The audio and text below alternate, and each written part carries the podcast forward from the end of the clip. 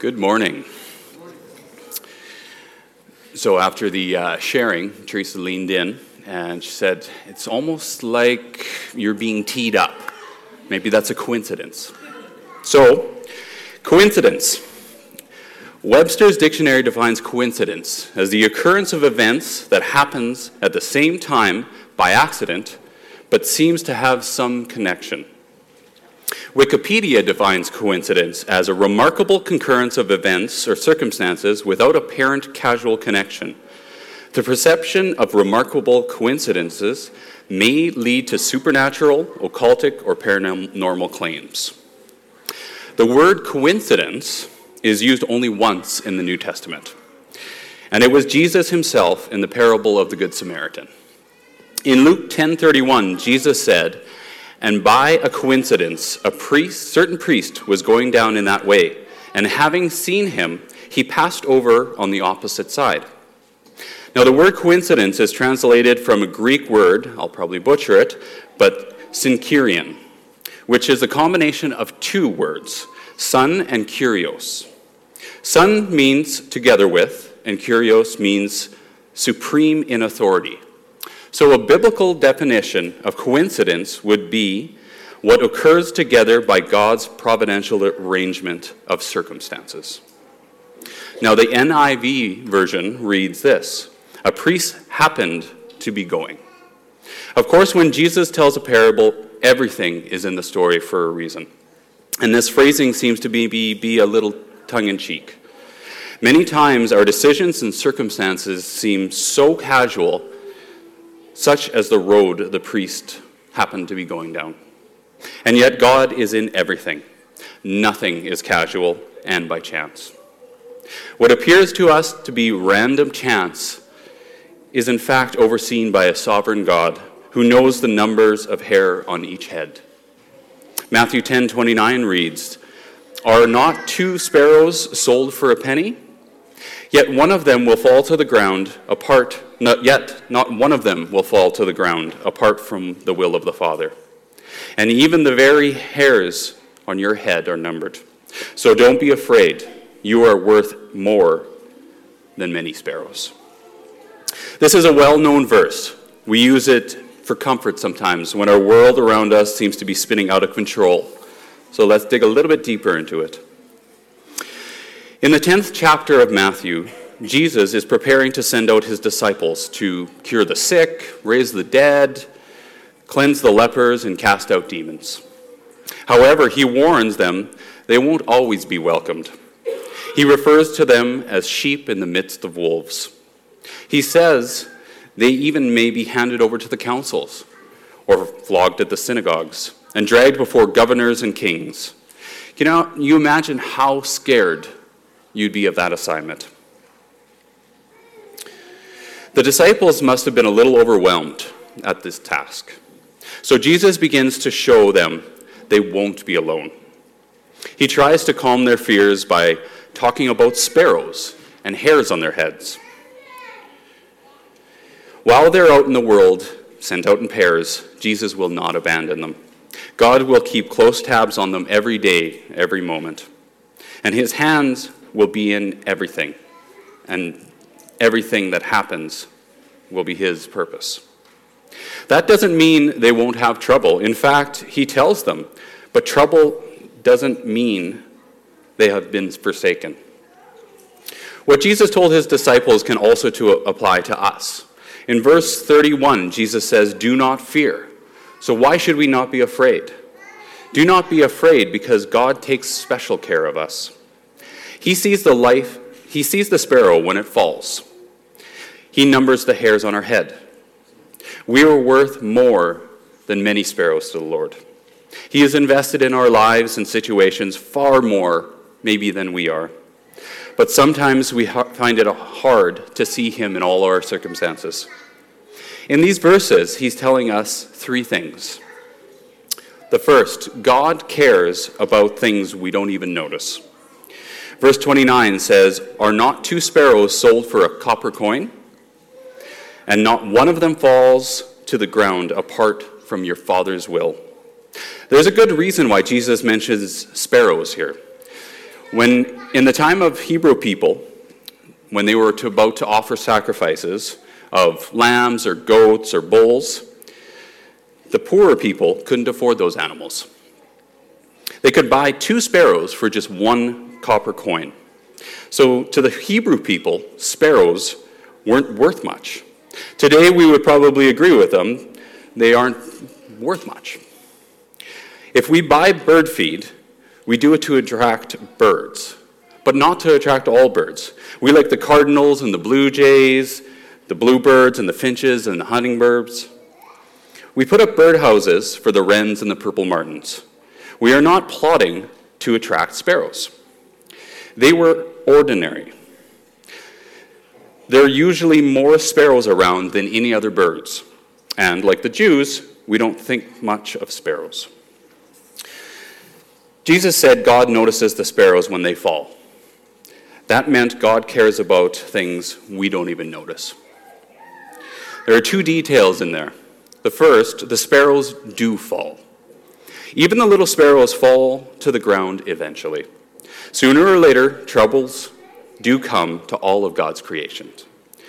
What happens to unsaved people happens to us as well.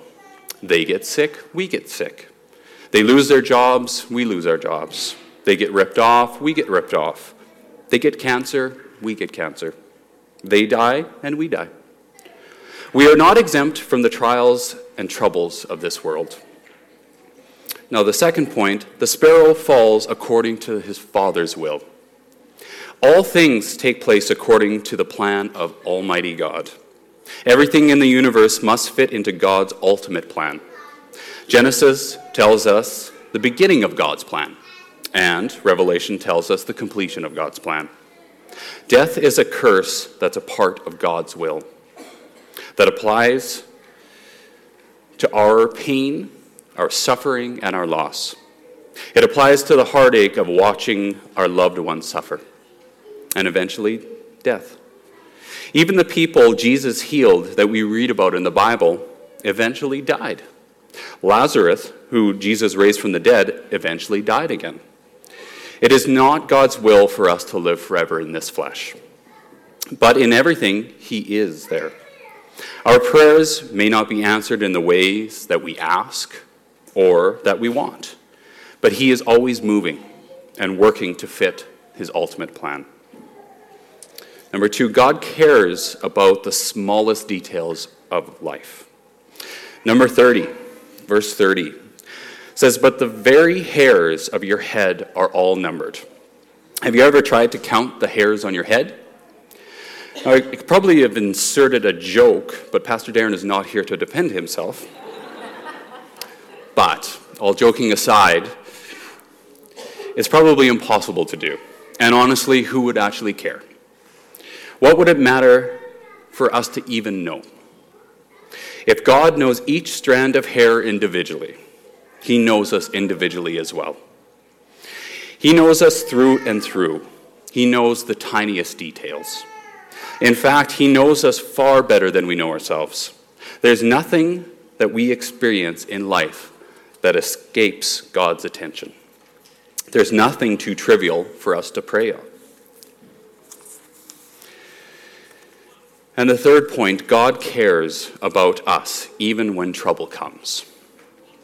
Verse 31 says, Do not fear, therefore, you are more valuable than many sparrows. Tiny sparrows, worth so little to us, and yet God cares for each and every one of them. However, you are worth more than a big tree full of sparrows. In Isaiah 46, 9 through 11, God states unequivocally that He is in charge of everything. I am God, and there is none like me. I make known the end from the beginning, from ancient times, what is still to come. I say, My purpose will stand, and I will do all that I please. From the east I summon a bird of prey, from a far off land, a man to fulfill my purpose. What I have said, that I will bring about. What I have planned, that I will do. When we consider life events, we usually classify them as important or unimportant. Many people have no problem believing that God is in charge of the big things, but assume that God would not trouble himself with the seemingly minuscule events of our everyday lives. However, that understanding is colored by our human limitations and is not supported by Scripture. For God, there are no unimportant events. He does not need to conserve his strength because he, his power is limitless. His attention is never divided.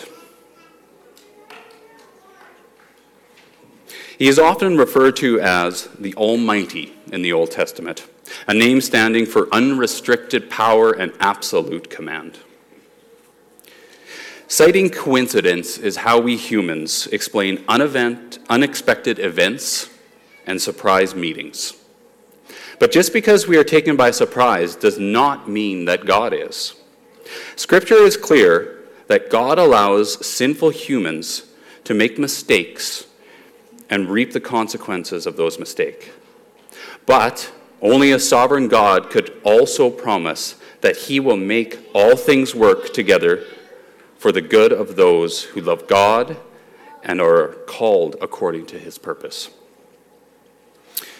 In ways known only to God, he takes even our mistakes and unplanned events and weaves them together to fulfill his purposes. God has shown throughout Scripture that he can use the smallest of objects or events for his purpose. God does not seem to allow for coincidence. The administration of the universe is not based upon serendipity. The Bible says that God's purposes will prevail and that he is control of even the most random event. Proverbs 16:33 says, "The lot is cast into the lap, but its every decision is from the Lord." What may seem insignificant to us may be, in fact, a result of God's infinite power, working on our behalf to accomplish his will in our lives. Now, in February, we are embarking on a series called God in the Ordinary. The idea is that it is not just the big events in our lives, but also the small things too. Today, I want to take an opportunity to tell one of my stories. So, because this story crosses back and forth between Teresa's world and mine, I'm going to ask her to come up and tell the story with me. Now, about a year ago, I found myself in a job which I was having a hard time finding joy, happiness, or even satisfaction in. I had been feeling this way for a couple of years, but I was not willing to give it up and to walk away from a staff and a business that I had helped grow over the years. So, I started loosely looking for jobs online to see what was out there and see if there's anything that I had interest in. I wasn't sure if I wanted to stay in the ag industry or if I wanted to switch directions completely. But because I had been working in the ag industry for the last decade, I was still drawn to these types of postings. There wasn't much out there that I felt that I wanted to keep looking for. Maybe it was the fear of changing jobs, or maybe leaving my staff that deterred me from, make, from uh, even applying but I just couldn't find the courage to put myself out there. So, in February of 2019, a position came open that intrigued me. It was still in the ag industry, so I filled out an application, and with much hesitation, I pressed submit. Now, to my, my surprise, I found the next day I was on a phone interview, setting up an in person interview, which then led to a second interview. With me thinking, this is progressing pretty quickly and might be an opportunity that I might be on board for. Fast forward almost a year, and I look back at that opportunity and I thank God that I did not get that job. Long story short, on the job, I was devastated. And I didn't get that I didn't get it, but God was still working. Through that time, when Teresa and I were praying about it, we kept hearing or feeling that God was telling us to trust Him. And so we did, or we tried our best. I believe He was preparing me by helping me gain confidence and helping me to realize that there is something else in store. So, fast forward a month to mid March. Teresa's on a work trip to Esterhazy. And first thing in the morning, I get a text from Teresa, which has a job posting link and says, So, this is Aaron Chelner's old job. It's hard to know how far back to start this story. Um, if you look closely at it, there are connections that would date back actually pretty far back. And if we would be as thorough as possible, I would I kind of imagined it to look like the crime boards. There's a picture there. I actually had to Google murder board to find that image, so uh, that may look a bit questionable in my search history. But with all those strings pulled in different directions, tying different people in at different time, um, it's kind of crazy when you can look back and see those things. Going back just a little ways after Dex was born, I completed my sleep consultant certification and started working for a company based in Saskatoon. It's a whole other story of extraordinary coincidence, or rather God, but I won't tell you that story today. But it wasn't long after meeting the company owner, her name's Amanda, that we discovered she is from Norquay, Saskatchewan, the same 500 person small town that Brendan happens to be from. Her and I have worked closely together for the past seven years. Over the years, my job and position has changed, and the past two years has taken me back and forth to Esterhazy, Saskatchewan, numerous times, working together with Amanda on a contract we have at the mine there. In March, I was there together with her for some presentations and met up with her for breakfast before we headed out to site. And she asked how Brendan's job was going. It would have been easy for me to say it was fine, and I guess in some ways it was, but for whatever reason I chose to say it actually, uh, it was pretty tough. It was difficult, and he was looking to make a change. And as soon as I said that, she picked up her phone and started focusing on that, and she didn't really reply to me. And I thought it seemed a little bit rude but uh, she can get, get a little distracted sometimes. And so I just waited it out. And it was maybe 30 seconds later, her phone pinged, and she looked up and she said, I have a job for him. So I was trying to get some clarity, and she explained that she keeps in regular contact with an old friend of hers. His name is Aaron. He lives in Winnipeg and he works in the ag industry. Aaron also happens to be from Norquay, Saskatchewan. Brendan didn't know him that well, so he's a few years older, but being in the same industry, they would run into each other every once in a while, Brandon Ag Days, etc., and their paths crossed a little. So she had texted him and asked if he knew of anything, and he had replied saying he did. He had just moved positions, and his former position was open Manitoba Territory Manager for Claas. When Aaron got the text, he happened to be sitting right across the desk from Brendan's former boss, who had left Rocky a number of years before. Since they were sitting together anyways, as soon as he got the text from Amanda, he asked Brendan's old boss what he thought about Brendan for the position from their time working together. He put in a good word for Brendan, and Aaron texted Amanda back and said while the decision wasn't up to him, he would do whatever he could to help move things along. I frantically started texting Brendan while Amanda was back and forth with Aaron. And before I'd even heard back from Brendan to see if he'd even be interested in the job, she was working on locking things down.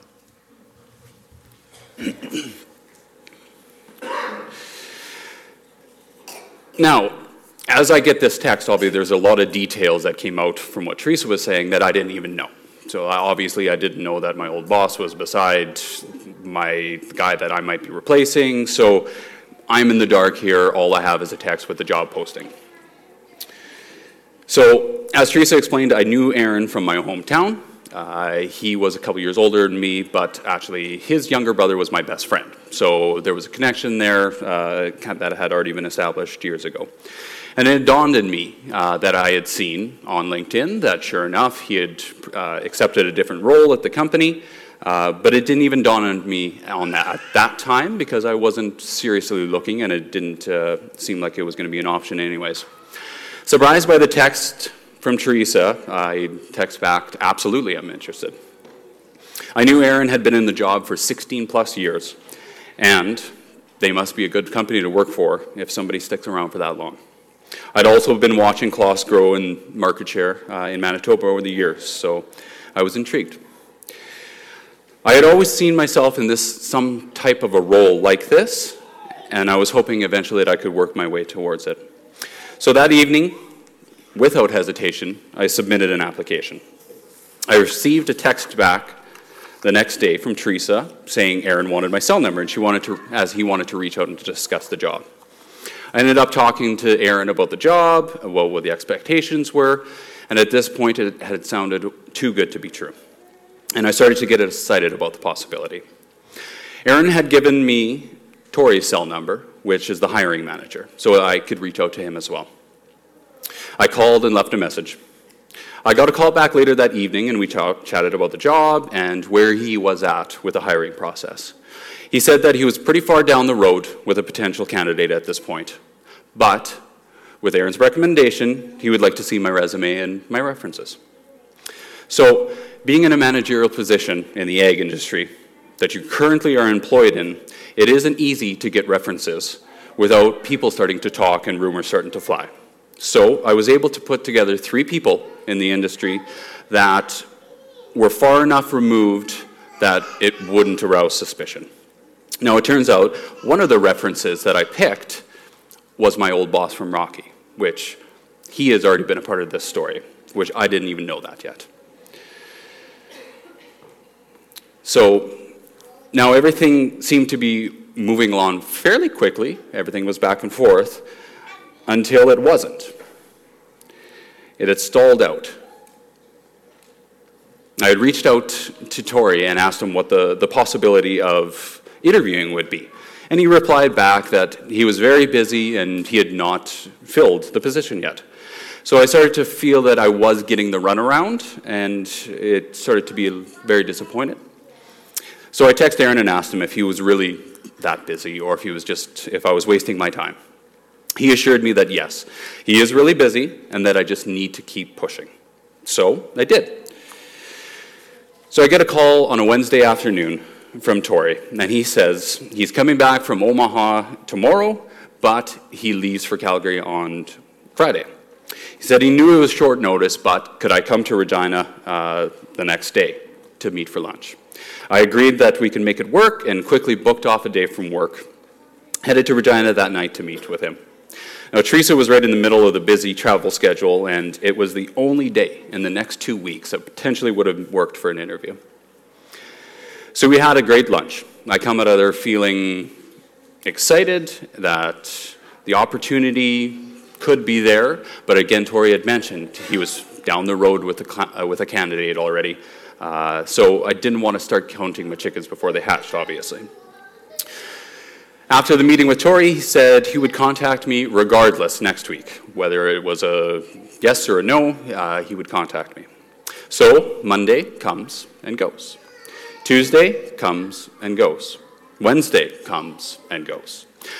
Thursday, I realized that I am still working in a current job, trying to focus trying to be prepared and have my ducks in a row on that side if this does actually happen, but also trying to prepare for myself that if this doesn't, I have to continue working at this job.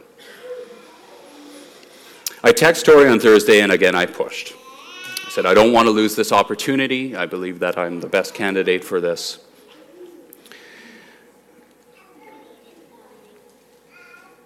So I get a text back saying, usually a second interview is done in Omaha, that they would fly you down to Omaha and you would do another interview.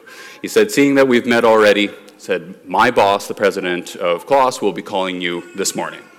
So I'm still at work, and I receive a call, so quickly run out to my truck, and I'm driving around the lot while I'm talking uh, to this gentleman. Uh, and again, silence after. I felt the talk went well, but silence. Till Saturday call came, and I get a, a call from Tori saying, interview went well. I know this is short notice, but can we fly you to Saskatoon on Thursday to meet with the HR team for another interview? So obviously, I accept, book another day off work, and he tells me their travel agent will be reaching out to me to get all the details in place for the flights. So I talk with a travel agent and gives me two options. One is Winnipeg to Saskatoon, come back through Calgary, or Winnipeg to Saskatoon, come back from Edmonton. And honestly, it didn't really matter to me which one was which. It gets uh, back around the same time. So I said, just book it, doesn't really matter. And after I get off the phone, I realize that my current boss from Rocky is in Calgary that week and will be coming back on Thursday when I potentially could be coming back on that same flight. So I start kind of getting a little bit anxious about this. Turns out she was able to book me the flight coming back through Edmonton, which should be okay, except both of those flights get back to Winnipeg within 20 minutes of each other. So there's a potential I'm running into my old, my current boss uh, after going into an interview. So I, uh, I end up getting uh, to the airport on a Thursday morning. I head to the parking lot, find where my boss's truck is, park as far as possible away from that, so that we potentially don't have the awkward run in. Uh, and uh, make it through security, grab a cup of coffee, and I sit down to wait for the plane. Now, I feel a tap on the shoulder and a voice say, Do you think you're actually qualified for this job? And nobody knows I'm there. Teresa's the only person who's going, Who is this? What is going on? So I turn around, I look. It is my old boss from Rocky, the one that I used for a reference. So obviously, my head starts saying, why is he here? What is going on? Is he interviewing for this? Is he the other candidate? He was my reference. So I asked him, oh, what are you doing? Well, I'm heading for training uh, for something else in Saskatoon. So I'm in the clear there, uh, not a big deal. So we start chatting about uh, the job and what's happening with it. And plane starts to board and shakes my hand. He said, Well, you should have this in the bag unless you say something stupid which is not what I needed to hear at that point, with my nerves already being a little bit uh, on edge. So I get to Saskatoon, and Tori picks me up.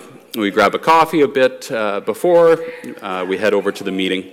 I meet with three of the HR staff and Tori, and they grilled me pretty hard, which I had expected. We meet for about an hour, and they excuse me out of the room, uh, and I wait for Tori to come out. He does, we say our goodbyes. Tori uh, explains, well, we may as well go for lunch. You know, flight's out at 5 o'clock, we've got time to kill. So we're driving around Saskatoon, and I still have no idea if I've got this job. So I finally asked, so am I still your front runner? Which he had kind of explained to me before that I was the front runner because there still was another candidate for it. And he looks at me the truck and kind of smirks, and he's like, well, the job's yours if you want it, and holds out his hand like we should be shaking on it while we're driving around Saskatoon. So I shake his hand, I accept the job, and he says uh, HR will have the contract to me and everything should be in place and make it official. Story is one that has changed our family. Uh, Brendan now works from home since he changed jobs, allowing him an extra two hours every day to spend with our family. Time that he spent what formerly was spending commuting. He has the flexibility to come to the kids' events now, being home, and having that flexibility has been invaluable to us, especially during my busy travel seasons. Brendan's someone who is good at making the best in any situation, but if you've ever had a spouse working a job they dread going to every day, you know that over time it takes a toll on a family.